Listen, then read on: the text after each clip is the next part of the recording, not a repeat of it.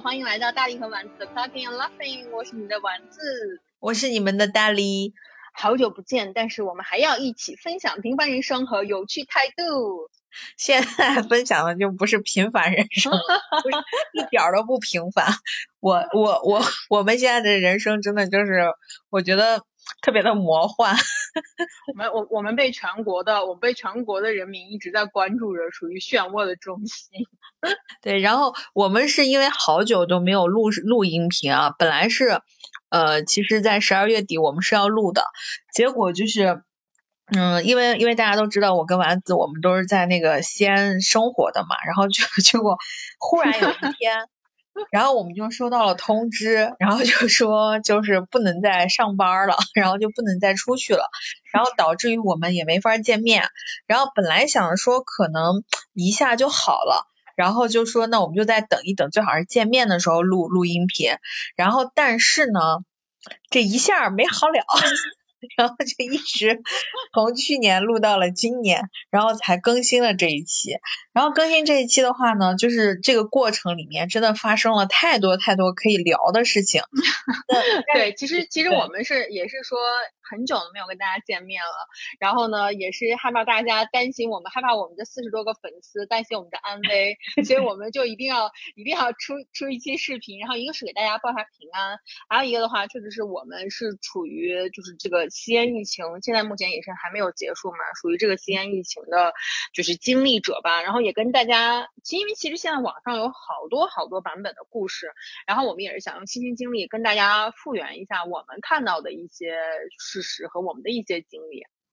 对，然后就说说白了，本来我们是本来我我是很谨慎的，我是在想说要不要录一期这个疫情，但是我真的觉得就是你作为一个西安人，你你在你你还你还录音频，然后你你是跳不过去这个这个话题的，但是实际上之 前有很多话题我们都是可以聊的，就就因为这个疫情，然后我们就一直都没有聊，现在热劲儿都过了，比如王力宏。对，然后我我我，然后完了以后，我就觉得，哎呦，那几天吃瓜吃的，王力宏的那个瓜，就是我们在疫情疫情的那个阶段了，已经。哇天呐，你现在跟我说王力宏的瓜，我都感觉是上个世纪的事情了。因为最近真的是这这么长时间，这这感觉有风头有半个月了。就是这半个月，我真的是一直都在关注我们的这个疫情的事儿。我感觉都已经把这个娱乐圈的大瓜已经抛之脑后了。对，应该是二十，应该是二十号、十几号、二十号的样子吧。我记得王力宏应该是王力宏应该是我在家的第一个礼拜。好像那周的事儿，然后我就就在刷嘛，刷那个李静蕾的那个回复什么的，然后我就想说，妈呀，挺精彩。然后就后来就是，后来就出现了第一次西安一码通崩崩。崩崩系统，然后就对我们我们今天其实录的当天是今天是一月四号，呃，因为之前的话西安是发了一个文件，是说要求一月四号的时候社会面全部要清零，所以呢，今天西安就又开始了这个全市的全市的这个所有人的这个大型的这个核酸检测。我从今天早晨不到七点钟就听见我们家楼下开始拿大喇叭喊，呃，一号楼下来做核酸。快点儿做核酸了，赶紧！没有睡醒的赶紧睡，赶赶赶紧起来！大家忽略我这个塑料塑料陕西话，但是就这个意思。然后就把大家就叫下去做核酸，然后呢，刚下楼之后，然后就被通知一码通又崩溃了，就是这个已经是一码通的第二次崩溃了。然后我们就在想说，西安的疫情真是有始有终，一开始就是崩溃了，然后现在又以崩溃结束。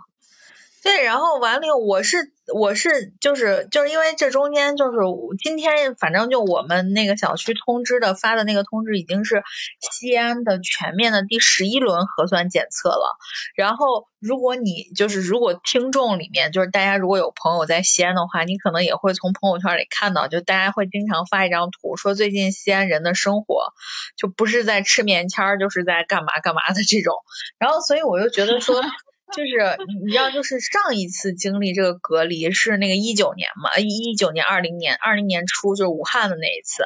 然后整个全国不是都就是就都都在隔离嘛，然后我都已经有点记不清楚上一次隔离隔离了多久，反正现在就恢复了。我然后我我就记得我们单位就开始陆陆续续要去上班了，就是先是管理者，然后再是什么？因为因为其实因为其实嗯，就是是。西安，西安其实从那个二零二零年年初，然后疫情大爆发的时候，一直到现在，然后其实中间经历过大大小小好多的这种，除了武汉封城之后哈，然后反就是出现了好多这种零星的这种爆发，但是西安呢，一直一直包括从武汉那武汉那次，西安都没有什么特别多的病例。一直都是指非常就是境外输入呀什么的，即便是呃最近的一次就是全运会期全运会之前不是有两个就是旅行团嘛，十一的时候有有对上海的夫妇来的时候，即便是那一次，然后也是就是他们在西安就是呃有过很多的有过很多的这种轨迹嘛。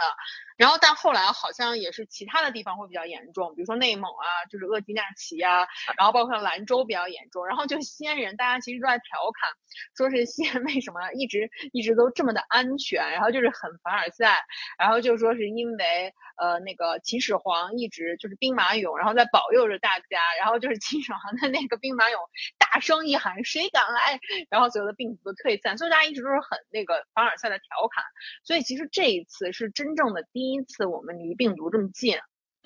而且就是之前不是西安就是有过那种零星的报，就是小的那种境外输入什么的，然后大家就还都会说说，就至少作为西安本地的人啊，我身边的朋友啊，或者西安市民，有的时候就会说说这是不是就是压着不让报？因为说西安就跟有那个金钟罩似的，就是但凡病例过境，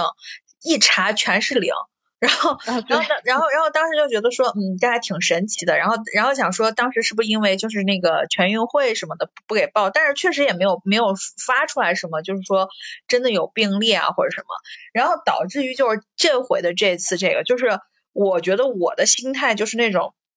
就是狼来了，你知道吗？就是听了太多次狼来了，我压根就不相信。然后呢，我就记得当时是。就说哪哪哪说有病例了，我记得，然后完了以后，我当时还给就是我身边的朋友都说，我说哎，我说我们小区特别不争气，也没有什么密接，也没有什么，因为我当时上班上的就是你知道快到年底了，人就完全不想上班，我当时就想说，我说赶紧就是有一个那个什么小区就会封或者是什么，我说那我就不用再去上班了。什么人呢你？然后结果结果完了以后呢，就是就是我记得特别清楚是十二月十几号，就是我一个同事。就是我我的同事是住在九景台小区的，他晚上的时候在我们的工作群里面说完蛋，我们小区被封了，然后我们就知道他要被隔离了，就是因为他们那个九鼎台小区整个就被封了，然后我当时还给他发发私信，我说我太羡慕你们，你们小区真的太争气了，然后我就记得他被隔离的那天是一个周三的晚上，然后完了以后周四周五我还上班了。然后周四周五我上班的时候，就周四的时候就出现了一个隔离的地方，叫凯德广场，就离我离我以前上班的地方很近，然后离 Jeff 的那个上班地方很近，就凯德广场就封一开始一一开始那个什么那个隔就是开始隔离的不是那个哪儿吗？就长丰园小区，就在长长。长乐路，哎，不是长乐路，就呃长安路那个地方嘛，就是小站，然后那个呃长风园什么的，就是就是就是那，就是那就是那一小坨，就是南二环那一小坨。然后完了以，然后完了以后，我当时就想，因为我们的那个我们的工作里面有有有一个门店在凯德，然后我当时就开始晚上的时候就就在疯狂的处理这个凯德就关店的事情。然后完了以后呢，我就想说，我说这样，我说我感觉怎么这回好像是有点厉害了呢？但是你知道我们又没有接到通知，然后直到就是周四周五过去，周六周日的时候，你就会发现这个事儿忽然变得好像严重起来了。然后完了以后，然后完了以后到周天的时候，就是我已经陆陆续续发邮件，就是给总部发邮件，关了好多店了。然后我就当时就想说，这个要不就一次都关了吧，因为因为你知道，就是那时候已经感觉有点厉害了。然后结果这时候就是市政府不是发了个文嘛，就是相关什么娱乐什么什么产业的这些都不让你营业了。然后我们是接到那个文之后，我才又统一发了一封大邮件，又把所有的就是这种观念又处理了一遍。然后从周一开始就就正正式居家，然后一直居到就是现在。啊，哦，就是其实我第一个感受也是我们健身房关门了，嗯。呃，因为我是一直都在居家办公嘛，然后完了健身健身房关门之后，我就想说，哎呀，好烦，因为其实我一开始也没觉得怎样，我们那健身房，你知道曲江每次都是重灾区，曲江这么多这么多轮儿的话，就是因为之前的话，他们都有就就虽然没有很多阳性的病例，但是政府一直反应都比较都比较机敏，都就是都一有什么风吹草动就开始关健身房，然后每次都是曲江曲江是重灾然后这个健身房就又关了，我想说好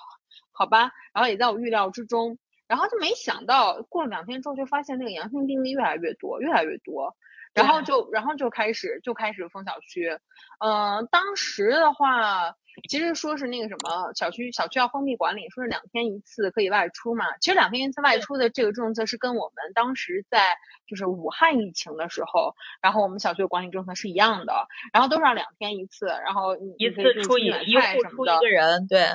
对，就其实那个时候就觉得。我也感觉哈，就是大家大家就是没有把这件事情就是 take it seriously，就是我们小区里面大家还都是你知道该散步的散步哈，就是小区就是扎堆打羽毛球的呀，然后踢足球的呀，然后就小区里面很多人在散步，因为毛羽毛球羽毛球，请问咋扎堆？羽毛球不是最多四个人吗？那个还有围观的群众嘛，然后就人很多。然后我去买那个，我去那个麦德龙买菜采购的时候，哦天呐，那是我最后一次去麦德龙采购，我真的是太感谢我自己了。我当时买了好多东西，我买了好多的鸡胸肉，然后买了十二十二罐的那个金枪鱼，然后买了三袋的三袋的三袋的两公斤的鸡胸肉，然后买了三袋的虾仁儿，然后也是一公斤的那种，还买了三袋的那种鱼什么的，就买了好多东西，幸好买了。但是那次我去的时候，麦德龙人山人海，我一点都不夸张。特别多人，因为那会儿已经开始抢购了，是不是？没有，那个时候是两天一次大家外出嘛。啊。那个时候我感觉可能有一些比较比较警醒的人，当时的话就是就就就开始觉得就是不行，要要要要采购抢购东西，开始抢购了。对，然后但然后但是那个时候政府不是说啊没关系，那个嗯，我们的东西都很都很充足，然后大家大家不用特别紧张。然后我当时就是想说，就确实是没有什么太大的必要去那个，就是后就是囤很多东西。然后因为我是想着，就是因为麦德龙稍微离我比较远嘛，然后我平时吃的这些蛋白质呀什么的这些东西，我就想说我多买点，然后放着也容易放。我也然后我也没有买很多的菜。然后呢，呃，就是那个时候大家，我是发现那个时候大家就是感觉 说的是一户只出一个人。但是我就发现，大家并不是一个人出来买的，好像都是就是情侣或者是夫妻两个人一起出来。我也不知道大家是怎么出来的。然后就是，然后还在车后座呀，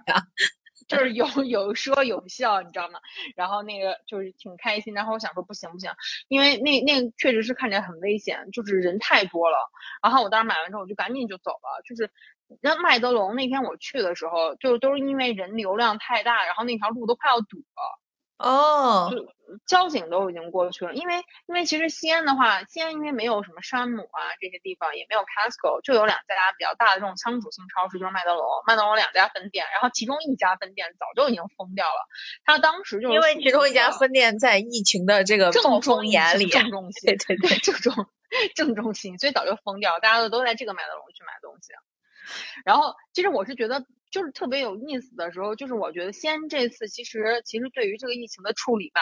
就是感觉他就感觉他慢半拍，慢了。因为当时你记不记得，嗯，我忘了是哪一天了，然后就是突然那天宣布，好像就是二十五号吧，就是圣诞节之后的那圣诞节当天，然后就宣布要封城。嗯。然后呢，呃，就是很多就是我看朋友圈里面大家就开始转发，呃，就是拿着那些隔离的那些袋啊，然后就是去封掉什么三环、二环这些地方全部都封掉。当时是说封雁塔区和高新，好像是说，然后呢，呃，说说说要封城，然后呢，后来不是又说那个呃被国务院批评了嘛，然后就说 这个这这这这这个这个这个措施是必须要报备的，他没有报备。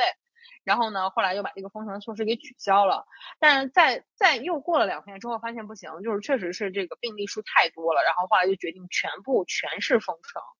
所以我觉得还是对于这个疫情的，就是这个判断的话，我觉得是有点问题的。一开始，我是觉得就是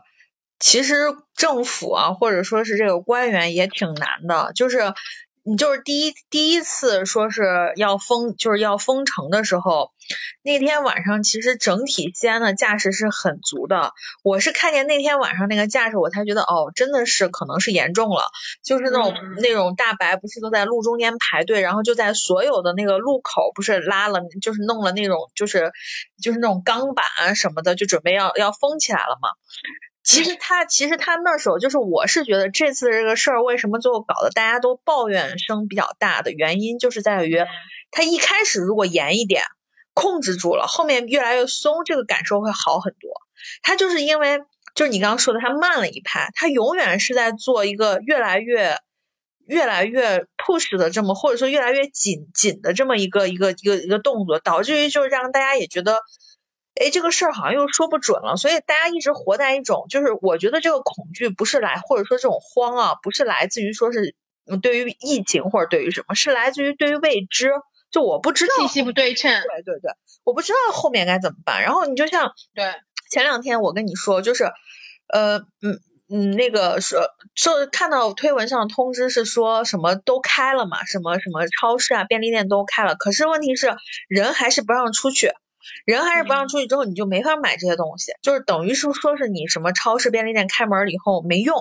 然后没用之后呢，就是所以这段时间就是我就疯狂加群嘛，就是社区团购这种的，然后完了以后，你你你社区团购之后，问题就是你你给你给每一个小区的这个这个要求又是说他们不能出去，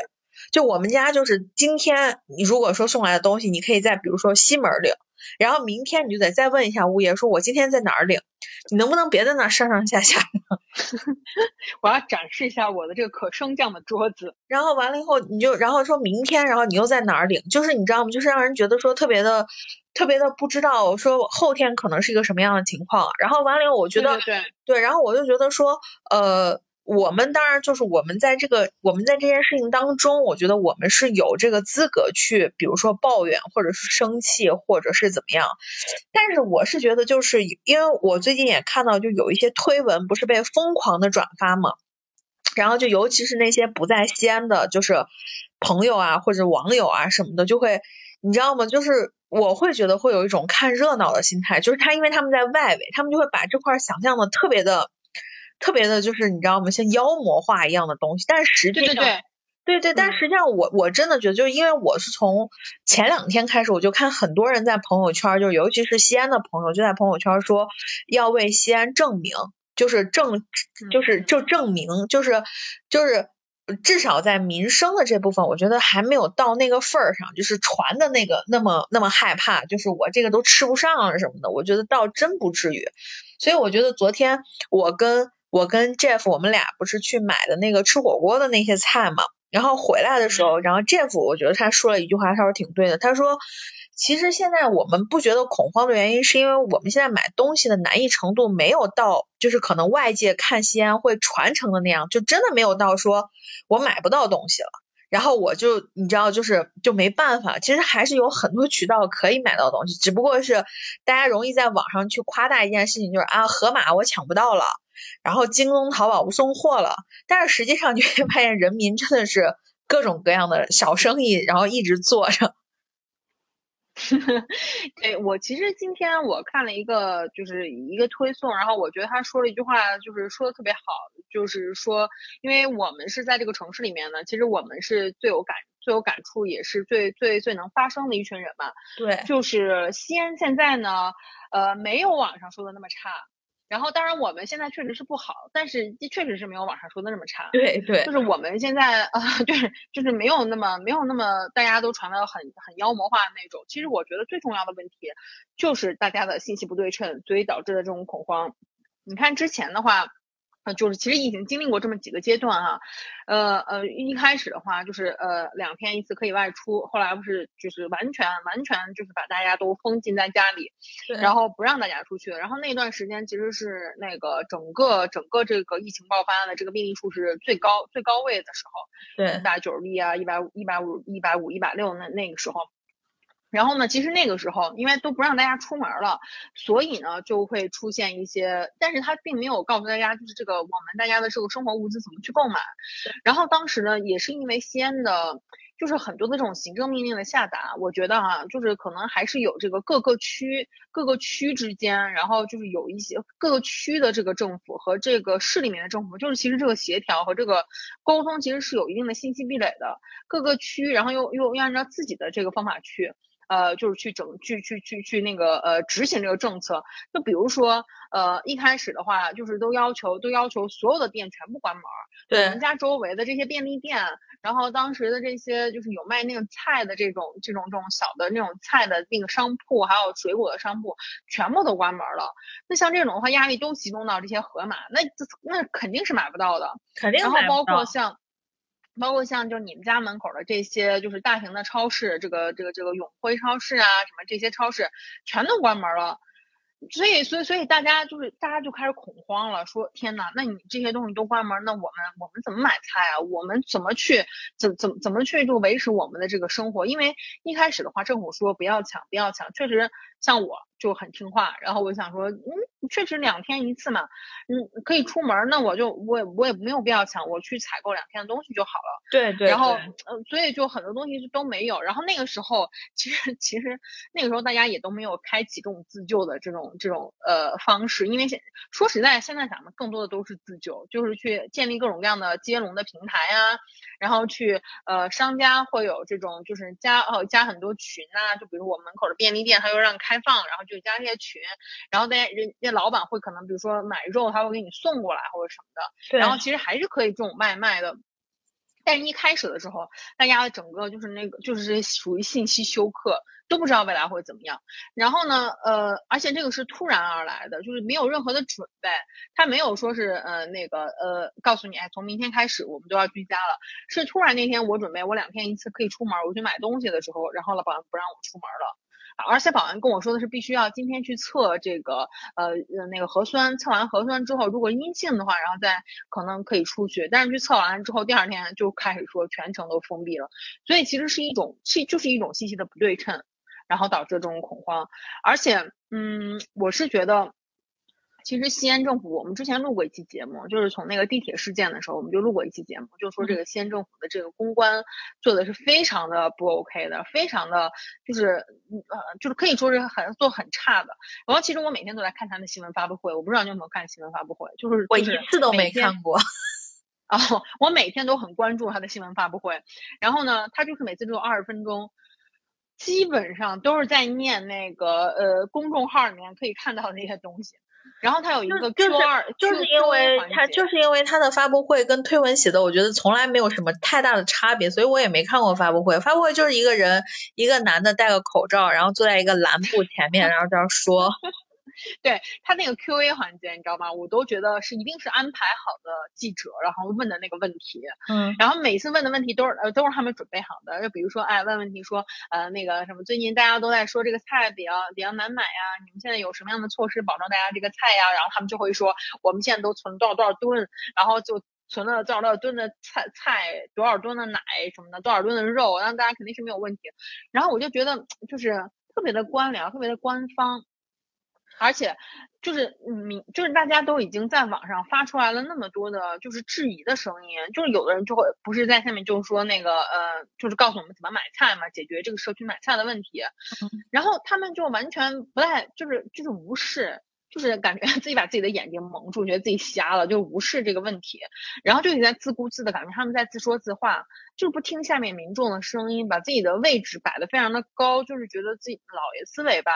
就觉得我我不知道我为什么说我们这么拼命政，这拼拼命新闻发布会，我们这节目会不会被下架？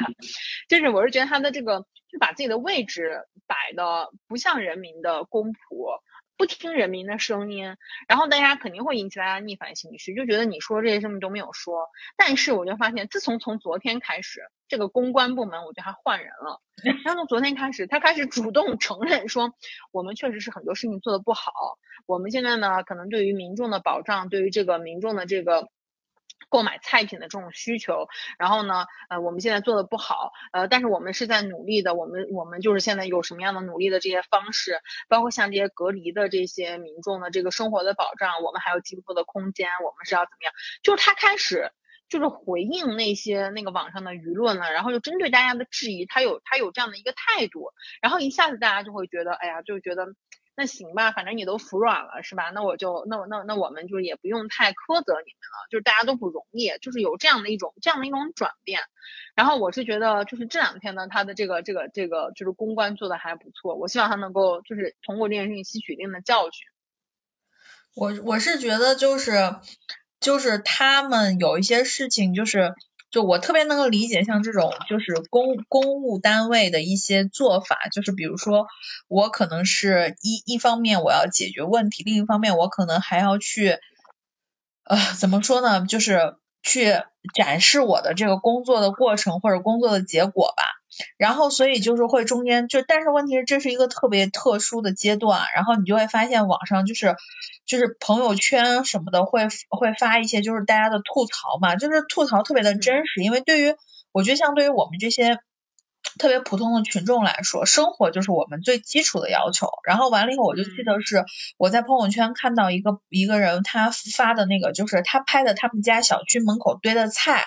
然后后来他发了条朋友圈，他说原来这是我们小区，就是说后来这个他们家小区门口堆的菜这件事情上新闻了，就是说政府不是给送菜嘛，就是之前不是有一段时间一直是政府送菜什么的。他说原来堆了那么长时间，说在他们家小区门口可能堆了有一天，堆的整整齐齐，看着就数量规模非常大。说原来是为了拍照上电视，然后才能给我们发。他说不知道我们都等疯了吗？就是你懂吗？就是在。就是在展示过程和结果，以及在解决问题的这两两个两个天平的这个部分，它没有做特别多的，就是就是去平衡或者是什么。而且我我是觉得，就是说你去看一下，就是其实前段时间或上个礼拜，其实主要是上个礼上个礼拜政府发菜，其实就是呃十二月末的那那几天，然后你就会发现，其实。你真的如果发菜了，就是你把这个问题解决了，不用你自己去拍照。我觉得真真的市民就从来也没有说我不去夸你，每个人都在什么什么新城区的菜呀、莲湖区的菜呀什么的，大家都在就是拍照去晒这个东西。然后也没有人说说是啊，当然会有一些人说去比一比每个区的菜是不是一样，但问题是只要收到菜的，我但凡看只要是自己收到菜，都会在。朋友圈可能会说一句什么收到了什么什么什么什么感谢我党之类之类的这种，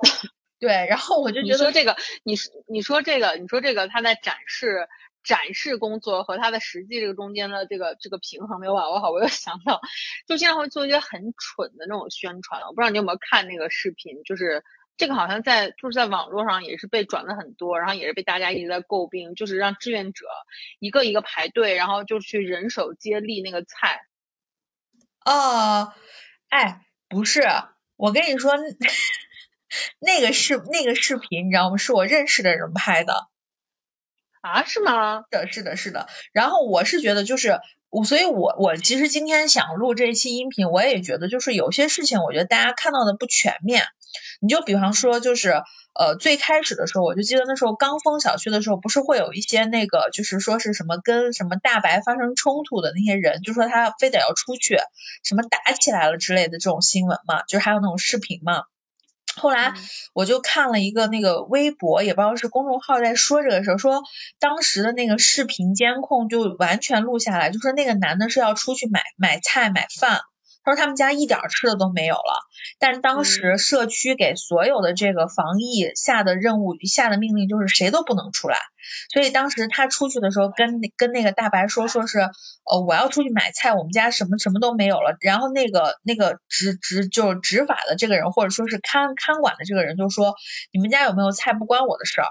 所以他们才打起来的。就好多事儿，它可能是有另外一面的。然后，然后说回到你你的那个部分，就是说有人传菜的那个事儿，那是发生在我同事他们家小区的。然后是我同事他们不是我同事自己拿手机拍的那段视频，你知道吗？然后他他就说，他说其实当时的情况就是希望就是大家能尽快把这个事情就是能送给这个挨家挨户。说但而但这个事儿就变成就到最后就是被传成一个事儿，就是这个事儿就变成了一个表演。他说但实际上当时真不是，因为当天还挺冷的，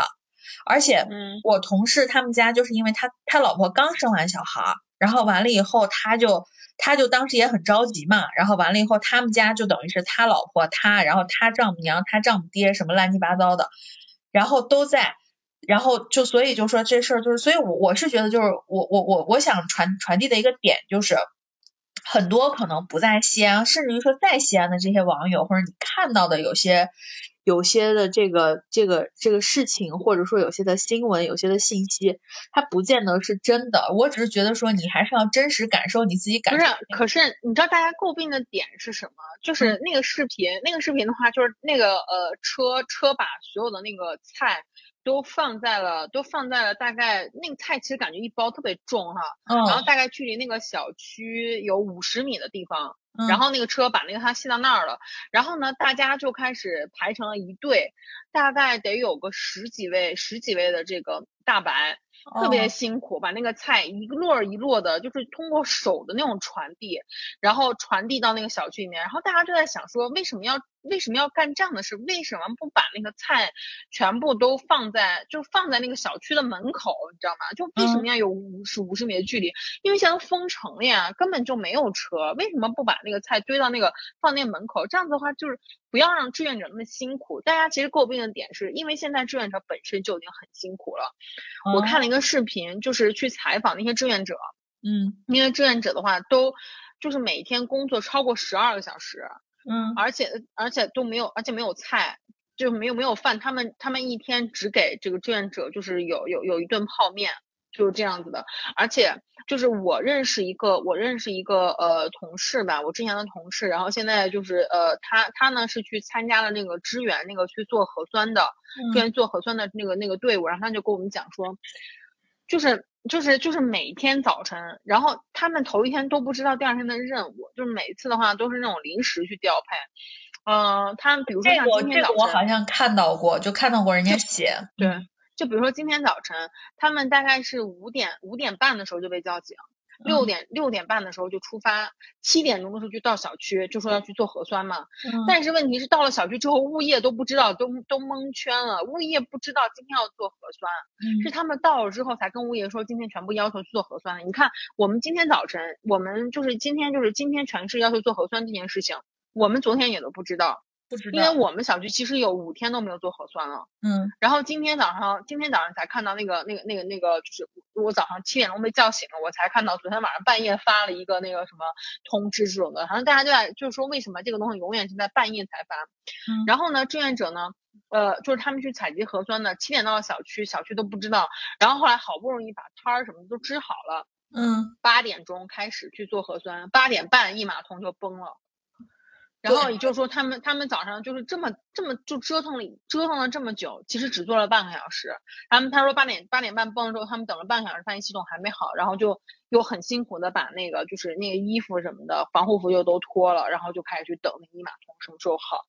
所以就是大家都在就是觉得一线的人员是非常非常辛苦的，就是不要让一线的人员去做这些帮帮帮就是就帮政府去就是去就是宣传的就是这种视频，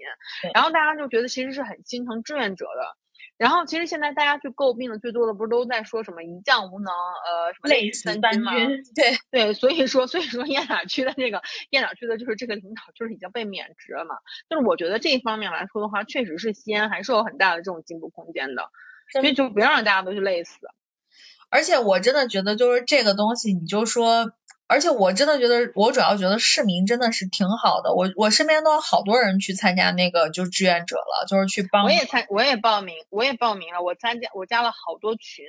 然后填了好多表，然后就是去呃报名参加那个志愿者，然后那个就是，但是但是你知道在加那个里头，大家都是在说就是要等要等那个什么，要等大家统一调配，但最后呢也没有统一调配，都是去到就加入到了就是那个各个区的那种，因为它不能跨区，现在志愿者是不能跨区服务的，哦，然后都是去了各个区，而但是因为我们的这个区就是浐灞，它属于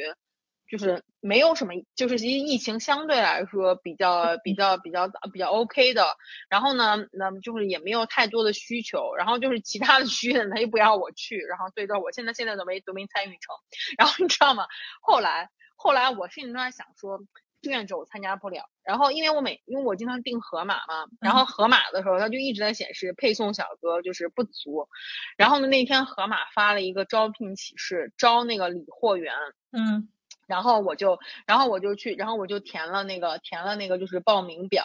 然后就是那个什么，呃，就是希望去当那个理货员，或者是当那个盒马小哥，因为我觉得这样子也能就是为大家解解解一下，做点事儿。到盒马这种燃眉之急嘛，对。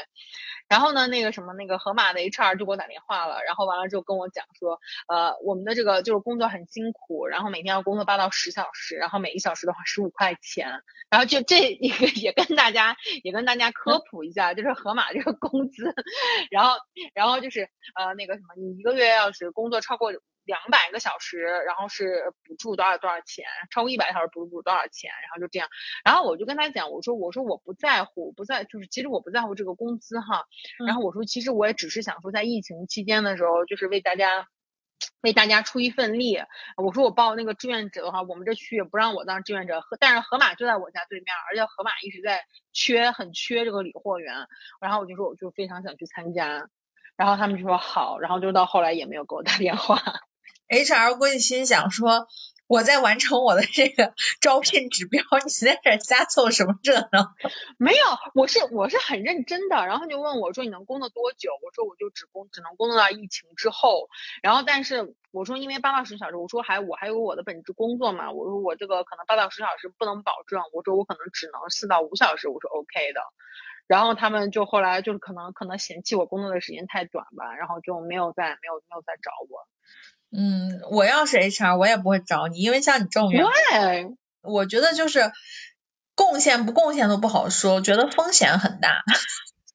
为啥？嗯，就是就这不是我们的 topic，所以我们就 ending 在这儿。但是我觉得，我觉得这 HR 是还算比较成熟的 HR。志愿者和 志愿者，志愿者是另外一个性质了，但这个就我觉得不是不是这样子。嗯嗯，不过不过不过，我觉得确实是像像你说的，因为我其实不是呃，因为疫情，就是我我疫情之前不是一直在孕检嘛，然后完了以后，我疫情当中的时候，就是头一天，就是我当天去做那个 NT 的时候，然后我在 NT 做的当天，就是得知第二天要全部封城。就是全部封城，然后完了以后，我就我我我当时做 NT 那天，我不是还跟你说嘛，然后完了以后，我然后我我还好那天是做完做 NT 很顺利，做完出来，然后完了以后才收到说全部封城。我要是当时做 NT 的时候就知道全全全部封城，我估计那天 NT 又做不成，因为又你知道吗？担心啊，紧张之类的。然后还好做 NT 的那一天，Jeff 不是去去去了一趟超市，也买了很多东西嘛。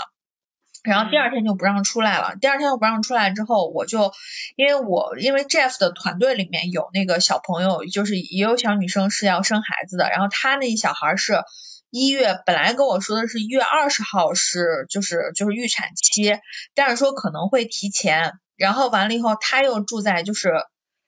隔离区你知道吧？就是他们家是他们家那个小区，就是第一波，就是你说长丰园什么的，就是长延补街道那边。嗯。然后完了以后呢，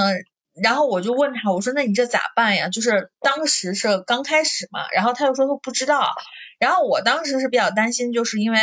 我那时候去做 NT 的时候是还让两天出一次嘛，不是去拿那个条出去嘛，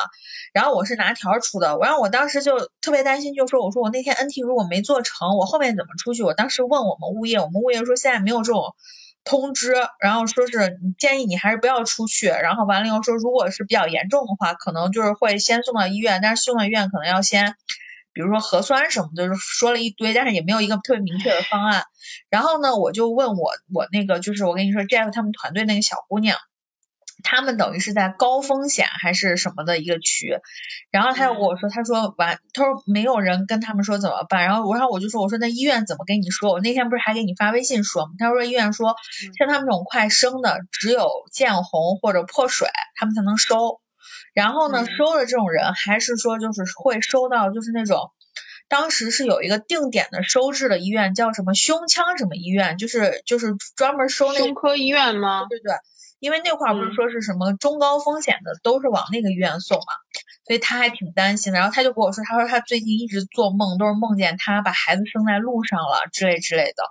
然后后来我跟你说，然后你不是给我发了一个什么关于中高风险什么不同的那个那个什么的，然后你会发现。就是那个处理的方案，其实也都是对于那种低风险地区的，中高风险地区，他让你还是得打电话，就是还是得个个例的处理这个事情。对，就是我就想说，就是其实对于其实对于这个生病的人，就是在就是在这期间生病的人，我觉得就是这次预案做的真的是非常的非常的糟糕的。对呀，其实一开一开始的时候，他们说，呃，就是呃，它是会有一些流程，然后就是怎么样收治，然后怎样怎样的。但是其实，在执行起来，因为我们群里面也是有，也是就是有人生病了，嗯。然后昨天呢，他就讲了一个他的真实的经历，哦，听着太心酸了。他呢是就是本身我们都是学医出身的嘛，本身还是属于就是半就是专业人士，在这个行当里的专业人，大家还懂一些，结果后来就都非常惨，他急性阑尾炎。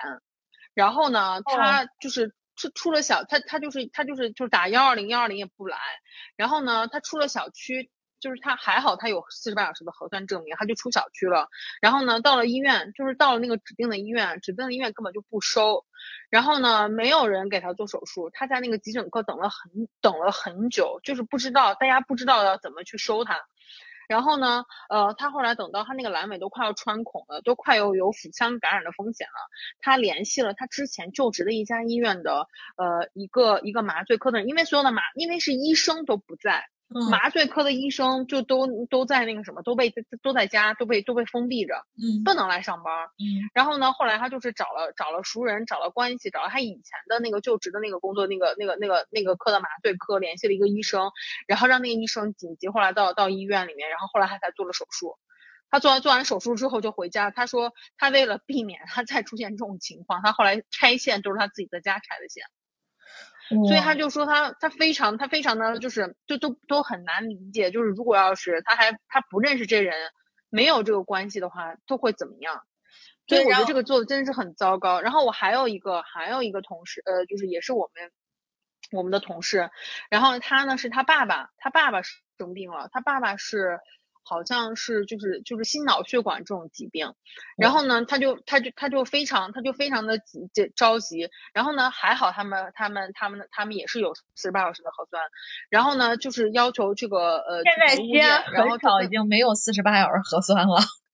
基本上都有，我们之前就没，我们之前就没有，我们之前已经你就是你就是近四天嘛，近四五天，那是因为人家说是要把那个什么什么分区管理嘛，人之前的话你十二月份都基本上都有四十八小时。我但是我当时就在想，如果一直一直我们都不做核酸，那这四天，那这五天，如果大家有人有疾病了怎么办？你连小区都出不了。现在就是，如果你要出小区，首先第一你要有四十八小时的核酸。哎，第二，但是你们小区没有说吗？我们当时没有做核酸的时候，我们的物业会给我们发通知，说是如果你有核酸需求，你要每他每天会在群里面收一次，就是你可以给物业报。哦，我们没有。然后呢，就是呃，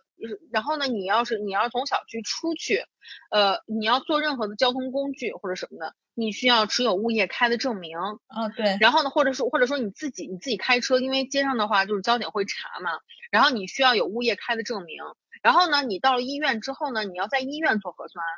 你要先在医院做，医院要看到你四百小时核酸阴性了之后才会给你看病。如果你要比如说你要住院或者怎样，你要当下在医院再做一个核酸，要等到医院的核酸结果出来之后，他才会收你。对，所以就是，所以就是要有这种层层的这种这种级别。然后我那个同事就去就去小区，然后那小区，然后就他们就要开各种各样的什么证明，然后要自己写，然后还要物业盖章签字什么的。在这个时候，你想想看，物业都已经忙成忙成什么样子，然后就找人也找不到，真的是叫天天不应，叫地地不灵。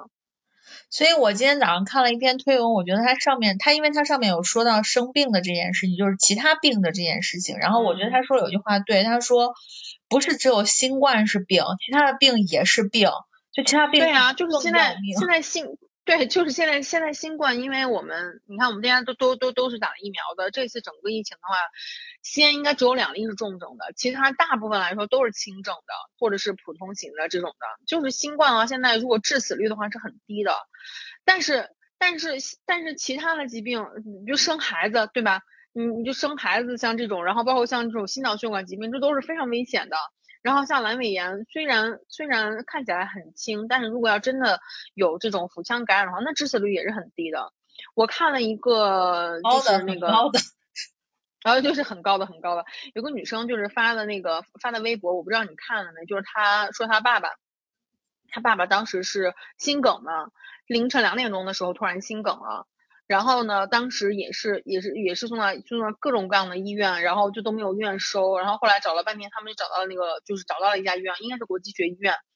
呃，国际学中心。然后到了那家中，到了那家医院之后，然后又是就是又是又是找找医生啊，然后又要做核酸呀，然后就就是折腾了半天。那个女生后来她就在她在微博上面就求救嘛，一开始就说谁能谁知道，就是首先她第一问谁知道这个在哪可以可以看，然后后来呢就跟大家就是去。就是去那个 update 的这个结果，然后就说，就说就说就是又在看病的这个过程中遇到什么什么样的困难，然后一直到最后，然后就发了一个，就是说跟他就是那个他爸爸不在了，说我没有爸爸了。哦，我看我看完那个真的，我就一下我的我的回忆就就拉回到当时呃当时那个武汉的是那个，你说跟那个女生，你跟那个女生追着那个救护车喊，然后就是喊我没有妈妈了，你说是。这种真是如出一辙，我真的是没有办法理解。就是现在，因为当时在武汉的时候，医疗资源是当时是已经濒临崩溃，而且大家对这个疾病根本就没有什么认识。但是这都已经两年以后了，竟然还能出现像现在这种情况，我觉得就是这是这是我们这次整个应对，就是应对这次疫情，我觉得是做的做做的最不好的一点。哎，反正我我是真觉得，就是说好多事儿。就是没有一个特别明确的官方的说明，然后导致于，就是我最开始我们说的，就是导致于人民就是特别的恐慌。我觉得当时你看不是，我本来计划的不是要去西北妇幼产检吗？然后我本来第二天要去，结果呢就给我发了条短信，说是从第二天开始西北妇幼就开始封院了。然后我一我一看这情况，我心想那怎么办？然后还好就是。我真的觉得还好，现在这个社会的多样性还是有的，就有私立医院什么的。然后我就当时就赶紧联系私立医院，然后想说去，然后结果私立医院当时他们就是那个一直开着嘛。然后我想说那就赶紧去做。然后我就觉得说，嗯，就是你只是说了一个举动，你并没有把这个举动背后可能需要这个这个事情他解决问题的这些人去。把他们的问题当成问题去处理，你懂吗？就是你比如说，你比如说你封院了，那封院之后你们应该去哪儿？或者说我把你们都转到哪儿，然后你们怎么样？然后就没有任何的处理，就靠你自己，反正就是打电话，就是主观能动性真的是代表了一切。就是现在，就是我我反正通过这一次，反正我是我是觉得，当然我觉得政府已经做了很多了哈。就是我们可能确实是浐灞浐灞生态区，它不是一个不是一个就是疫情集中的区域。然后你知道，我们到现在为止，我们也没有收到任何政府送的菜啊或者什么的。就别的小区可能已经送了好几轮了。你们还没收到吗？我们是没有的，我们根本就没有收到这个通知，就是没有通知要会给我们送菜。啊，我都我都已经收到两次了。对啊，我就是说，有的小、有的小、有的区域可能收到了很多很多轮儿，然后我们到现在也没有收到。但是就是就是，其实哎呀，就是即便是收到了这个菜的话，但是其实你可能很多事情的话还是得靠自己。然后我就发现，就真的是，哎呀，就是靠靠靠人不如靠己吧。然后我就发现是，嗯。反正通过这件事情吧，嗯，还是要自己，就只要自己学会，就是自己学会照顾自己吧，就是让让我让我的让我的自立自立和自理能力又上了一层楼。对，真的。然后完了以后就是，那我们就说些轻松的。然后你就会发现，就是最近不是加了很多群嘛，然后完了以后，我外地的朋友他们就很担心，就说哎怎么样呀，什么什么的。然后说好像你们家那个区就比较那个严重什么什么的。我说我真的觉得还好，就是。社区接龙就让我进了很多各种各样的群，然后我前两天还进了一个，就是那个什么互助妈妈群，我以为是他们会在里面分享一些就是那种就是去哪看病啊，检查的少呀什么的。结果他们就在里面说说谁谁家少了一些纸尿裤，然后 我们家有什么号的，你知道吧？就是会分享这些东西。然后然后你就会发现，其实就是又又想扯到另外一个点上，就是我会觉得现在目前这种情况，其实对于老年人来说是特别不友好的。然后对啊，对，然后我就觉得说，因为我们那天是在物业就业主的这个群里面，然后我们就看到就是有业主发起嘛，或还是管家发起的，我忘记了，反正就是说是有这个独居的老人，然后说是给独居的老人送点菜什么的，就刚开始，然后我就会觉得说，你说真的是，如果是老两口住在一个小区里面自己住啊。然后你说发生这种情况又被封在一起，即便子女在，真的是心有余力不足的。然后完了以后，然后完了以后，你说什么社区的这种接龙，然后这种付款，你说他怎么搞？他真的就是得靠别人去帮他去做这件事情。然后对，你知道那个呃，我那天我我因为我那天那个什么，就是去也也是在小区里面做完核酸了之后，然后我就我就我就顺便溜达了一下，然后我们小区有好多门儿，然后呢我就发现我们就是大家大家现在就是自己自己开发的各种方法啊，然后就是我因为那个门儿好，其他那个侧门它都是拿那个整个那个大钢板，然后就把它给挡住了，嗯，然后呢大家就搬了一个凳子。然后就站那个凳子上面，隔着那隔着那个钢板，然后对外面喊话。因为门口就是一个，就是有一个便利店，还有个卖菜的。然后呢，他们就在那个他们那喊说，哎，我要我们给我给我拿一提鸡蛋，然后我还要什么什么菜，然后什么的。然后我就发现，哇塞，大家好厉害啊！然后就都可以这么着这么着，就直接直接去那个直接直接去买东西。然后就觉得人民群众的智慧真的是棒棒的。然后在这个时候，就有一个有一个老一个老老老头儿，然后一个老爷爷，然后就在那打电话，声音特别大。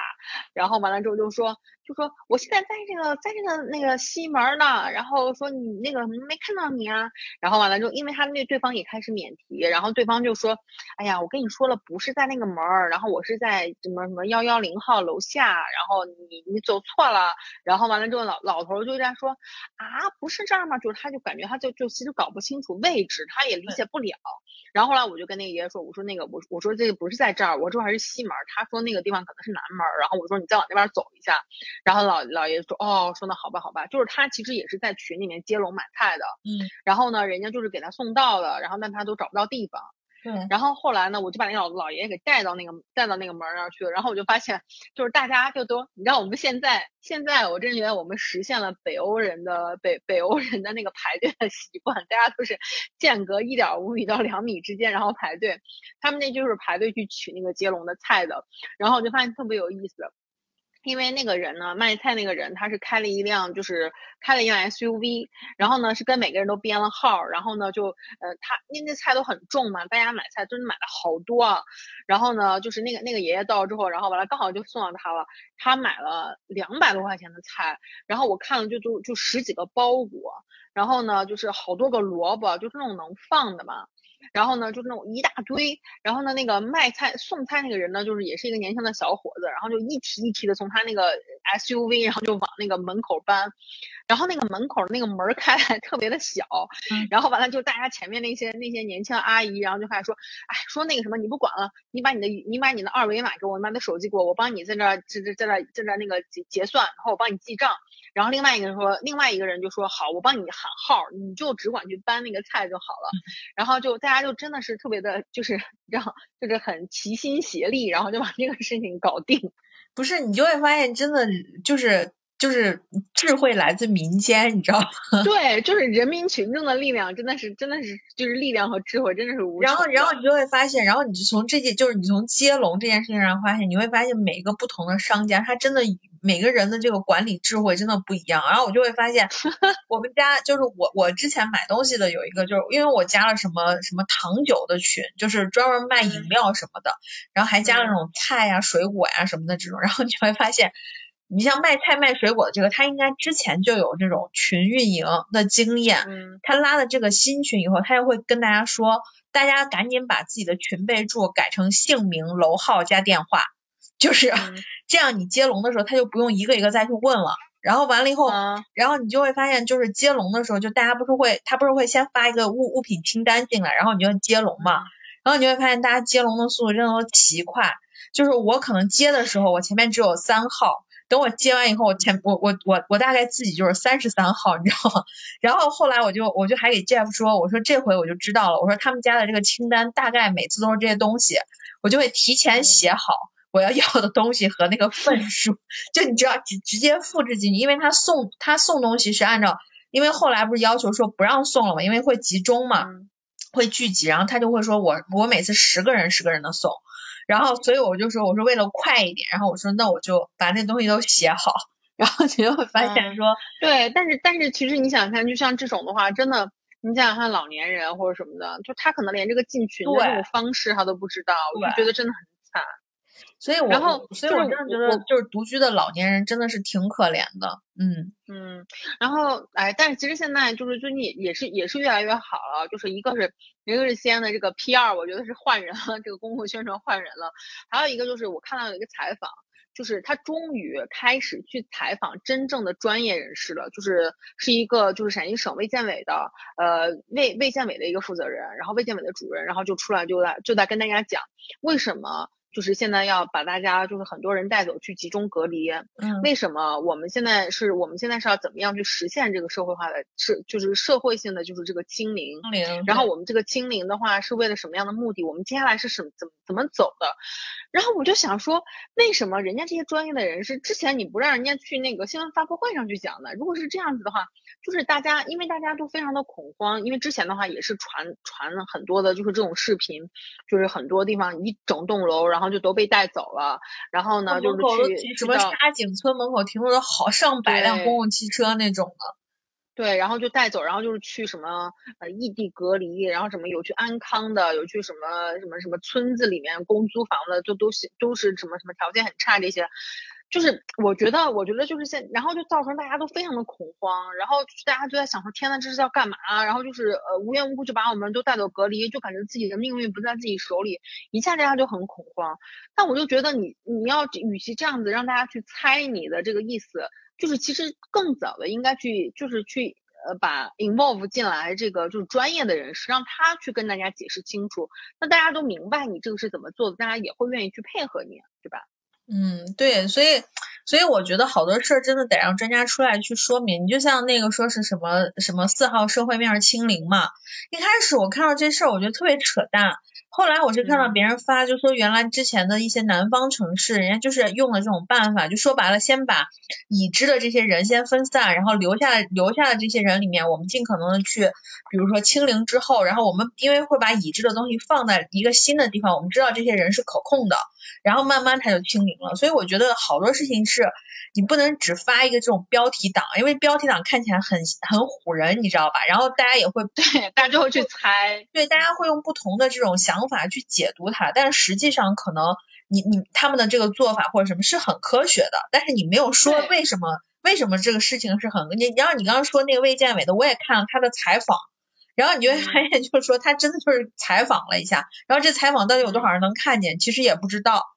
对吧？对啊，所以我就觉得你，所以我就觉得就是你这个，那个应该把就是专业的事情交给专业的人做。然后就是其实之前的话就是给大家运菜什么这个事情。然后我也是在觉得，为什么一开始就把那些专业的物流人员、顺丰小哥们全部都隔离在家里面，然后要让要让要让完全没有这个物流经验的这个就是就是志愿者们，然后又很辛苦，然后要让他们去做这些事情，把所有的跑腿，然后顺丰小哥什么全部都居家隔离了。然后我是觉得效率很低。对，然后我是觉得就像他们之前一直说的什么保供单位不是一直在上班什么的嘛？那其实像这种物流什么的，它也是保供单位。然后，然后中间就会出现什么什么情况，就是中间有几天送菜送什么东西，就你买的东西送过来，呃，因为在外面的那个物流小哥非常的少，所以他能开价开到两百五十块钱一次。那这我觉得对，就我是觉得说你你这时候不能说人家小哥挣的是这个所谓的这个叫什么什么什么发的国难财或者啥，那那人家现在就是很难出来呀，人家出来一次，人家多挣点钱，我觉得这不是什么特别大的什么道德的问题。对，然后就像就像那天那天我那个呃呃讲一个特别温暖的事儿哈，就是因为我之前抢河马，我真的是抢不上，因为确实我们家周围就这个河马，然后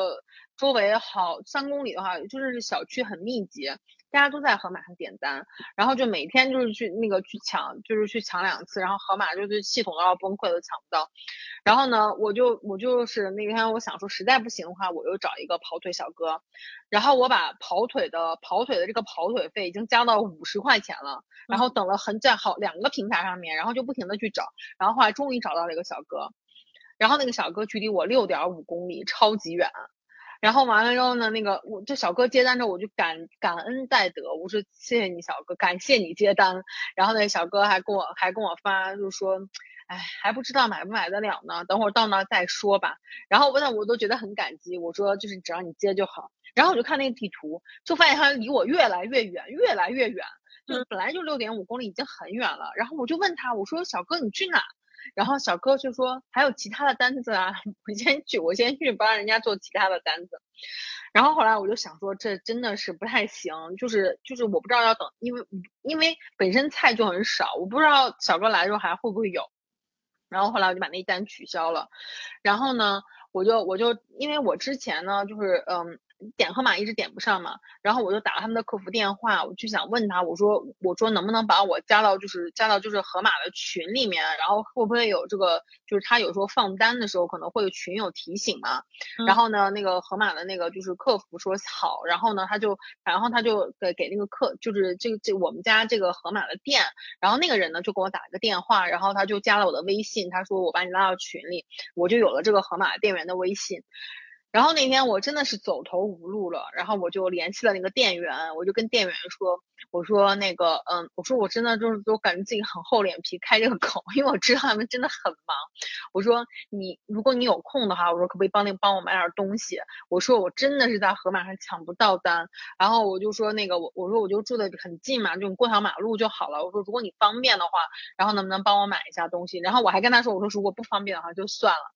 然后呢，就是那个那个那个盒马那工作人员就说说好，说你需要什么东西你发给我，我刚好现在有空，然后我帮你买。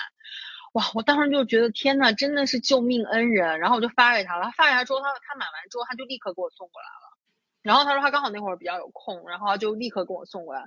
然后我就真的是特别感谢他。然后我就在我就给他发了一个红包，然后他还半天不领，然后他还跟我说，他说你对一下东西有没有买错或什么的。啊，我然后我一看，我说都对都对。然后我说你一定要把这个红包领了，我说要不然的话，我真的是心里过意不去。然后觉得真的是特别温暖。嗯，我真的觉得就是在这种时刻啊，就是尤其在这种比较特特殊的点点上，我真的觉得就是呃人还是能带给人挺多的这种感动和惊喜的，就人性还是善良的。嗯，然后我在那个河马的群里面，然后我就看到就是他们有有一个人写了一封感谢信，就是他们是在绿水东城那个地方，因为那个地方的话好像是河马是买不到的。然后他不在三公里以内嘛，但是他们就也是认识一个盒马的小物流，就是小哥。然后那个就是他们他们嗯真的一直都买不到东西，然后那个盒马的小哥就就就免费帮他们每天晚上盒马小哥下班的时候，然后帮他们二十多户的人，然后就带菜，每天每天都带菜，然后他们就为此就还写了一个感谢信，然后就写就是发发给他们。嗯，那那真的是挺好的。那个小哥的微信你有吗？我也想，我没，我 我没，我没有。然后就是，然后那个什么，我们家后来的那个就是门口的便利店也开门了嘛，然后他们也是就是接龙，可以给大家买东西。然后，但是你知道那那那便利店开门又就是他们知道他们有多难，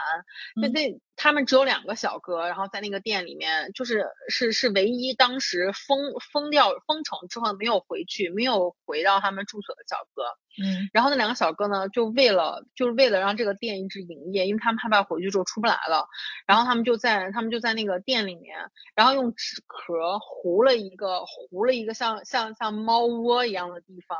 然后呢就睡在那个纸壳里面，每天都这样，然后就知这都已经从封城到现在十几天没回过家，超级惨。妈呀，这真的是。对，就为了就，而且就只有他们两个人，只有他们两个人上班，因为所有其他的人都出不来。嗯，这这这真的是太那个了。嗯。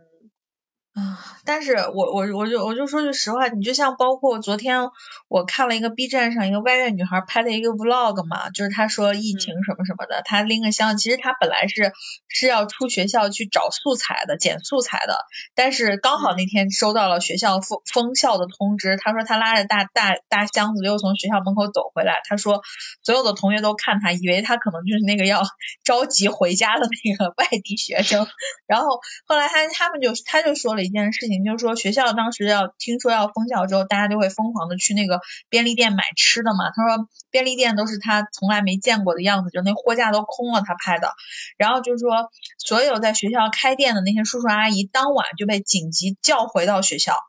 就是那些校工啊，包括可能在在在他们学校承包一些超市啊什么的那些阿姨叔叔，就被叫回到学校，然后在食堂里面打地铺，因为。他们还是要保证正常的，就是他们当下的库存是要销得出去的，因为这样子的话，学生是有有有吃的的什么的。然后对，就是其实我是认我认识我认识好几个高校的老师，然后就包括像交大，然后像空军空军工程大学，然后还有像就是像像西京学院，然后像像西北大学什么的。所有的老师，然后全部都被紧急的召回去，就在封城之前都被紧急的召回去，然后都当就是就又又当又当服务人员，又当抗疫人员，每天去给学生送送那送菜啊，或者送饭呀什么的，就真的特别辛苦。然后就是学生也是很配合嘛，然后学生都待在宿舍里面，好像也不出来，然后就真的是，呃，就是大家大家真的都都不容易。而且我真的觉得，其实西安市民的配合度是高的。就是是很高的，就是不让下楼，真的就没什么事儿不会下楼的。然后完了以后不让去，我就我就记得当时就是前两天。前两天就发了一个，说是不让那个接龙了嘛，说是会聚集东西，然后当大家就都不接了。头一天晚上那个团的就是接龙里面买的东西，第二天那个群里面，然后那个那个那个，因为很多接龙是业主自己联系的，那业那打头的业主就会在群里说，我们今天就就不给大家，然后就之前发买东西的钱就全给大家退了。那当然也会有一些小插曲，就是我一个同事他们小区，他住在那个航天航航天城那边，然后然后完了以后，他们小区有有。也有那种接龙的群，但是实际上接龙的群，我觉得他们那个是本身有 bug 啊。一般像接龙的群，很多是是你取东西的时候我在付钱，或者就是我直接用那种接龙的小程序去付钱。他们那个接龙的群是把钱直接扔在群里面，结果扔在群里面，你知道就有其他的人就把那个钱就领走了。结果结果有一天我我我们那个朋友就一直给我们转播，就说他们他们他们小区那个接龙群里面抓小偷，就是那个人把大家的。把把大家的红包都领走了，结果还在那个群里面就是就骂骂咧咧的，后来他们就直接报警了，结果警察就去了，警察去了以后，警察也被拉到那个群里面，然后警察就变成了群管理员，然后 我就然后我就想说，我说我说你们这隔离的生活也太精彩了吧，我说现在当警察也不容易，就就你知道吗？就还得做群管理，然后完了哇，你再说这。啊，你先说，你先说完。嗯，然后，然后最后就警察就是破案了嘛，然后就让那个人就把钱就返还了，然后还拍了一段现场就他们处理的这个视频还是照片发到群里面去。警察叔叔太不容易了，太不容易了。哎，你知道，你知道那天那天啊，那天好像是咱们俩在一起的，就是我有一个快递，然后一个快递不是那个什么那个那个人就一直在给我打电话。啊，我记得。然后就其实是因为三十三十多块钱的那个三十块钱那个，然后他自己他自己不是就是退货，他自己没退清楚嘛，他不就给我打电话，然后后来他他他他就态度非常差，骂我，我不就我我不就是那个什么那个，后来我就我就我就不理他，然后完他不是还那个什么，他就威胁我说，如果要是你要是再这样的话，然后我就报警什么的，然后我说好，你去，我说你报警啊，然后你不是还跟我讲说警察根本不可能受理的，嗯，然后我跟你讲，警察真的受理了，然后警察还来了。然后呢，就调查，就调查这件事情啊。然后谁报的警？你报的警吗？他报的警。啊。然后呢，就警察就来了，然后马上就来调查这件事情。然后呢，警警察是非常好沟通的，然后我就跟警察沟通，然后警察就 get 到了，就理解了我的意思，是那个快递员，是那个快递员在胡搅蛮缠。然后那快递员就是警察在给我打电话的时候是外放，然后快递员在旁边一直在旁边就七七八八的喊。然后完了之后就是快就是警察还在批评那快递员，说你不要说话，我现在跟人家沟通，然后怎样怎样。后来那个警察就把这个事情解决了。就所以我在想，警察真的是很辛苦。就当时后来我要回家的路上，我就接到了一个陌生电话，我想说这是谁呀？然后我还接了，然后接着他就跟我讲说他是什么什么派出所的民警。然后我在想说天呐，我说警察叔叔太辛苦了？真的，我真的觉得当片儿警是最辛苦的。对，然后那个快递一直在跟我胡搅蛮缠，其实就三十块钱的事儿。然后我当时想，如果他要是态度好点，我就把三十块钱给他了。然后我说，虽然不是我的错，我说我都我我都不愿意花费我的时间去跟他 argue。然后，但是因为他真的是就是就是他骂我，然后我我就我就我就我就很生气。然后没想到快那个 警片警真没三十块钱就来了。哎，我真的觉得，就大家每次一居家在家，然后大家都变得就非常的生活。然后你知道前两天老黄还干了一件事情啊，就 Jeff，Jeff 还干了一件事情，Jeff 居然在家蒸了四个馒头。自己做吗？馒头？就从从面粉开始呢，从面粉开始蒸了四个馒头，然后然后就是你知道，就是我记得特别清楚，是一月一号当天。然后我本来那天是要写那个就是二零二一年的那个整体的一个一个一个复盘的一个东西，然后结果我就然后结果我就写了，然后我就没有写那个，我就只写了一个一月一号当天的记录，就是我们我们在一月一号时候蒸了人生中第一次从生面粉开始的四个馒头，虽然发的一般，但是还可以。然后我就我我不是头一天那个收到政府送的菜了嘛，里面有一个大白萝卜。然后我就把那个白萝卜的皮刮了，就凉拌了一个白萝卜，然后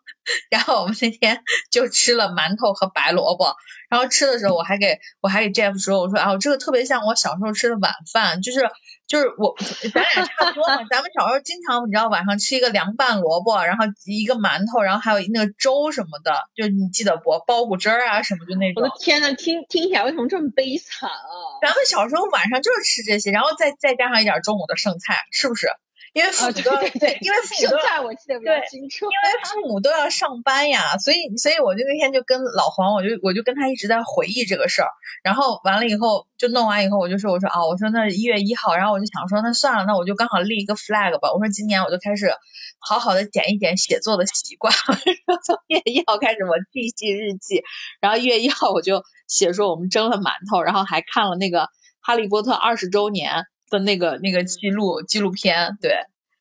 哎，对了，说到说到这个，然后我今天看到一个梗，然后大家在说《哈利波特》二十周年的这个纪录片，其实就是验证他们吃呃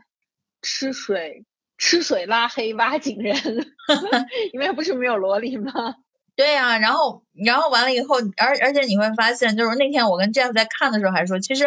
整体的拍摄的过程就是在学《老友记》嘛，就是在一个拍摄的场景里面回忆一下当时拍摄的趣事什么的。然后完了，Jeff 还说说，其实他们应该讲一下为什么有些情节不拍，然后就比如说为什么没有闪闪 之类的。我想说，我说我说这个可能当时也是，而关键最关键的点是在于。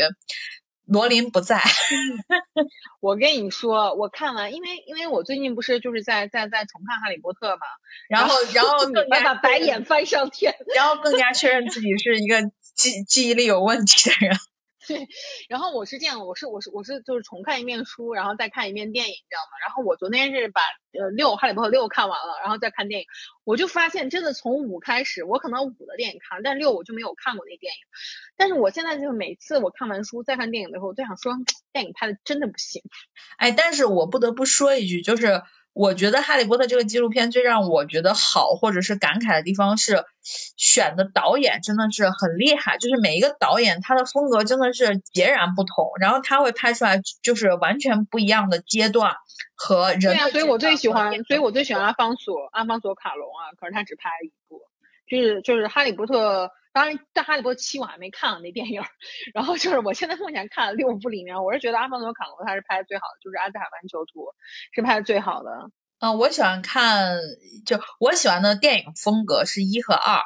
但是故事我就是很就是就是很 colorful 的那种，就是它的滤镜什么都看起来很亮，就是 bright 的那种，就是很明亮。对，然后我是发对，然后我现在在看的话，因为我最近都是挨着看嘛，然后就发现从五开始就变得非常灰暗，非常六。四四都其实还好，因为有那个，因为有那个 Goblet Fight，就是有那个那个那个呃火焰杯的那个那个那个比赛嘛，呃三年争霸赛，然后就其实其实还有点游游戏的那种感觉，但是从五开始，真的就整个滤镜都变得特别的灰，然后就六，然后就是这一开始大家都在就弹幕里面就在说，然后就请把你的屏幕调到最亮，对，看不清都。真的真的，而且他后面就是尤其是后面几部，他们一直都是在那个。野野野地里面来回的支帐篷什么，然后你想说，啊 对，然后就是就是，其实我就是觉得，我我我我我我就觉得，因为我是就是属于原著党嘛，然后我就觉得他那电影里面，就是尤其是我看的，我刚看那个就是《混血王子》。然后我一看他那个电影的时长，它其实是就是这前几部里面相当最长的两个半小时呢。我想，哎呀，但这次两个半小时，那他可以拍更多更细节的，就是书里面描绘的这些东西嘛。嗯。然后我就发现，当然有一部分它确实是呃，就是就是那个什么那个书里面还原的情节比较多，但是其实还有很多他自己生编乱造的一些东西，我就不知道 why。你你记不记得？就是就是他。他拍了一个那个食死徒们到那个陋居，然后把陋居给烧了。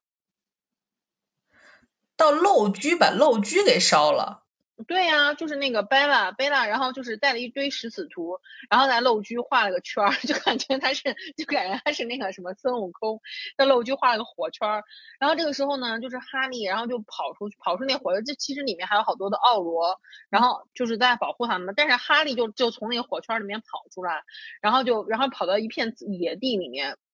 然后金妮也跟出来，这是莫名其妙，其他的奥罗都不跟出来。我我知道我知道这块的这个片子，就情节是非，他就他俩还跑到一个像河里还是沼泽里的地方，对。这个情节就非常的不合理。我知道可能导演为了想要铺垫，就是他跟金念的感情，但是其实你看这个你就觉得他就是非常的不合逻辑。因为书就是每一每一个片段，就是那个罗琳是非常会埋梗的，会埋这个悬念。他每个写的那个都都是有缘由的。就是我觉得你导演你你就应该尊重原著啊，加这些东西，包括像一开头哈利就是跟一个你知道，就是他不是在那等邓布利多嘛，他在一个店里面，然后完了之后还跟一个还跟黑人。卷毛小女孩，flirting 对吧？还跟还跟人家 flirting，然后完了之后就还还，你这这，我觉得这根本不符合哈利波特的，就是一个个性。嗯，我觉得这个事儿就是仁者见仁，智者见智吧。他就只是想描绘他进入到了一个青春期，渴望求偶。哦，反正我是觉得他应该尊重原著，然后我觉得他他自己加的这些东西就都不合逻辑。哎，我们又跑远了，我们回来，回来，回来。对，我们回来吧。我们已经录了一个小时十五分钟了，我们还要继续录吗？我觉得差不多了吧。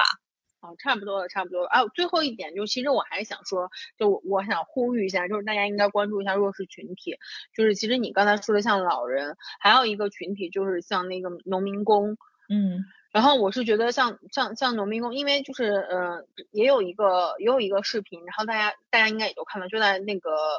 就是在那个呃城中村，然后有一个农民工，他就是饿的不行了，他出来买了馒头，然后不是后来跟那个呃就防疫人员发生了冲突，后来还打架了嘛。然后这个的话，公安人员也是就是呃那个发了一个那个发了一个声明，然后就是也是把就是打打就是打他的那个。防疫人员进行了一定的处理，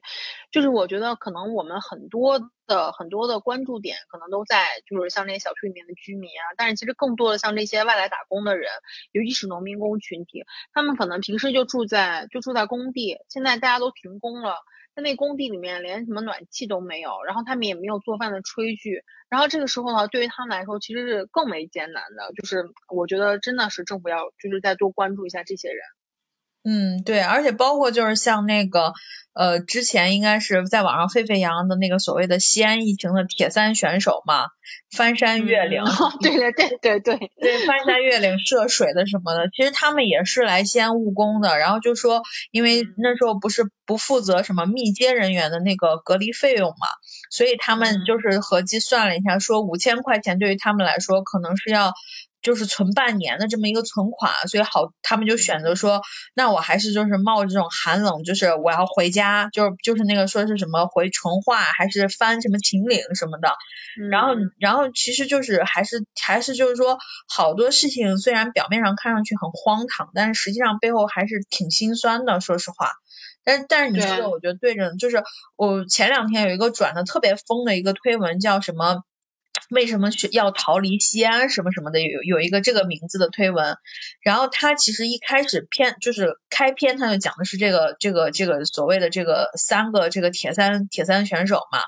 然后其实就是你你会发现就是说。嗯，每次出现这种大事儿的时候，社区啊什么，就是你比如你在西安有固定的这种住住住住所什么的，你们这种单位会特别的抱团儿，然后因为你抱团你就大了以后，你会特别的吸引关注，但是往往就是你刚刚说的这种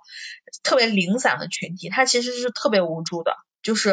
我也不知道该怎么办。你像学校学生，我是以学校为单位去关注的，对吧？社区我是以这种小区为单位去关注的。但是像他们这种就特别的恐慌，所以你会看到后后两茬西安疫情其实会比较集中爆发的地方都是城中村。就是可能他们的管理也不是非常的，就是说科学，也没有真的是管理的人。然后你就会看，我就之前我记得看一个城中村做这个核酸的那个视频嘛，就是应该是网友自己拍的，我在抖音上刷到的。那人真的就是挨着人站，那那你做这个核酸还有什么用呢？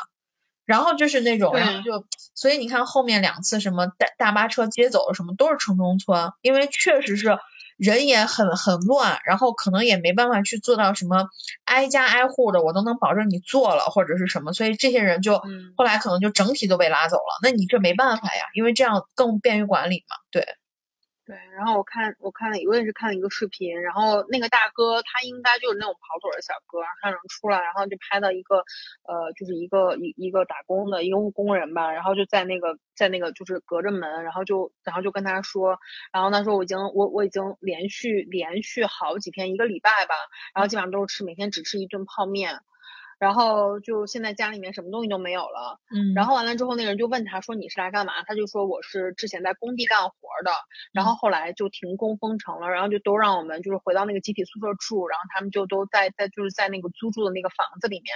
然后呢他们因为他们平时都是在工地吃饭嘛，所以说他其实回去他们又没有储存的这些菜，然后又没有出去自己动，对。对，然后自己自己根本连饭都就是都东西没有没有办法做，然后完他就给，然后那个小哥就问他说，他说那你需要我给你带什么？然后他就说，哎，他说那我就是说你还是给我买几包泡面吧，然后包括像火腿肠，然后再买点速冻饺子，然后完了他说我们有一个稍微能煮东西的那种锅。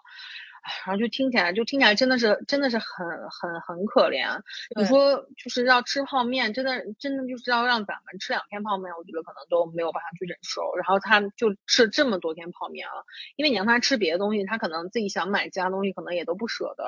所以我觉得，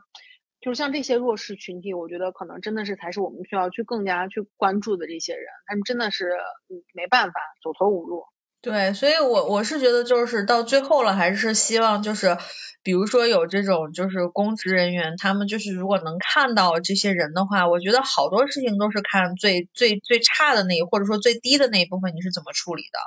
然后我觉得还是要解解决人的问题，然后完了以后就是听一下群众的反馈吧，然后有的时候确实是。确实是，可能就是你们的一个决策，真的是关系到我们可能每一个人的这个这个生生存或者生活的一个部分。对，然后其实最后的话还是想说一下，就是大家大家其实，在因为现在网上的信息特别多，然后呃，其实现在西安疫情，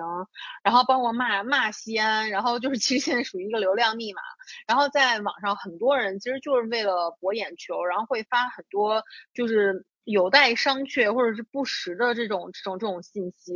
呃，然后其实后来的话，就是其实后来有各种各样反转啊，包括像就是辟谣什么的，在大家其实可能只会一开始去关注一开始他爆出来的那个爆出来那个就是让大家非常震惊那个点，其实后来的反转可能都看不到看不太到，然后所以说我觉得大家还是要就是。呃，有就是需要对网上信息进行一定的筛选和辨认。就比如说之前有个女生，就是他们也是被集体隔离嘛，然后那个女生不是就是哭着，她拍一段视频，她哭着就是跑到楼下，然后去跟那个人员，就是去跟那个呃呃防疫人员说说她来大姨妈了，她没有那个卫生巾，然后她好长时间没有吃饭了那个。然后但是其实后来后来其实那个女生她就发了一个又发了一个视频，就说其实后来她才知道，她她在去求助的时候，其实很多人都在帮助她，都在帮她去协调。这些东西，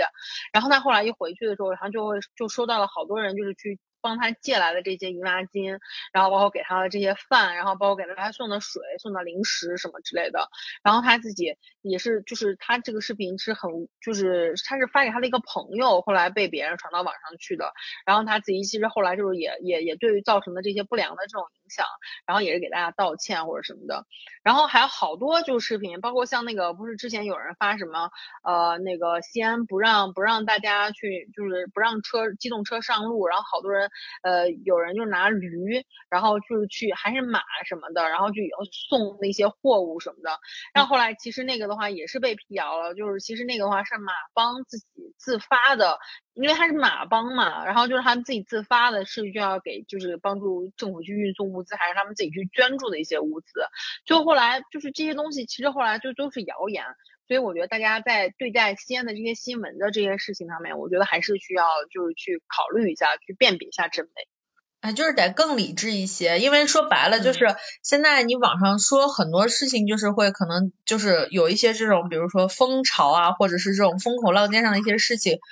可能也也对可能生活在本地的人没有太多的帮助。对，所以还是希望大家要要要理性的去做这种传播吧，然后尽量就是要辟谣，就是不要去传谣吧，嗯嗯，然后完了以后，对，嗯。你说吧，然后今天今天今天也是就是政府要求就是社会化清零的一天，然后我们明天看吧，明天看先，因为从其实这两天的话病例数已经下降了，然后而且就是筛查出来这个病例大部分都是在管控的这个范围内的，我还是对我还是很有信心的，我们可以实现就是很快的实现这种社会化的清零，我觉得呃还是在一天天变好吧。嗯，我也觉得就体感上我也是觉得说一天天在变好。然后也是希望就是西安政府加油，然后完了以后，然后那个西安的人民应该是也都大家也都应该在家待着，就我觉得就当放成一个长假吧，因为对吧？就是就就是这样，然后我觉得挺好的，我觉得挺好的，嗯。然后我我觉得就是大家大家也不用担心我我跟丸子，我跟丸子也都挺好的。嗯，然后我们今天我我们今天是通过这个视频加加加加这个电话，然后来来云录制的，希望我们也能早日早日见到对方，然后 在一起聊天。对对对，我们今天开着这个这个这个腾讯会议的这个摄像头，然后用这个手机的这个电话的录音功能，然后再录，也不知道录出来效果怎么样，但是。但是我会那个什么，但是我会那个今天就把它剪出来，然后就上传，然后希望就是能赶在西安清零之前把这篇那个录音发出去。嗯嗯，好，行，那我们今天就聊到这儿吧。好的，拜拜各位。嗯，拜拜，新年快乐哟！一句迟来的二零二二年快乐。好的，拜拜。好，拜拜。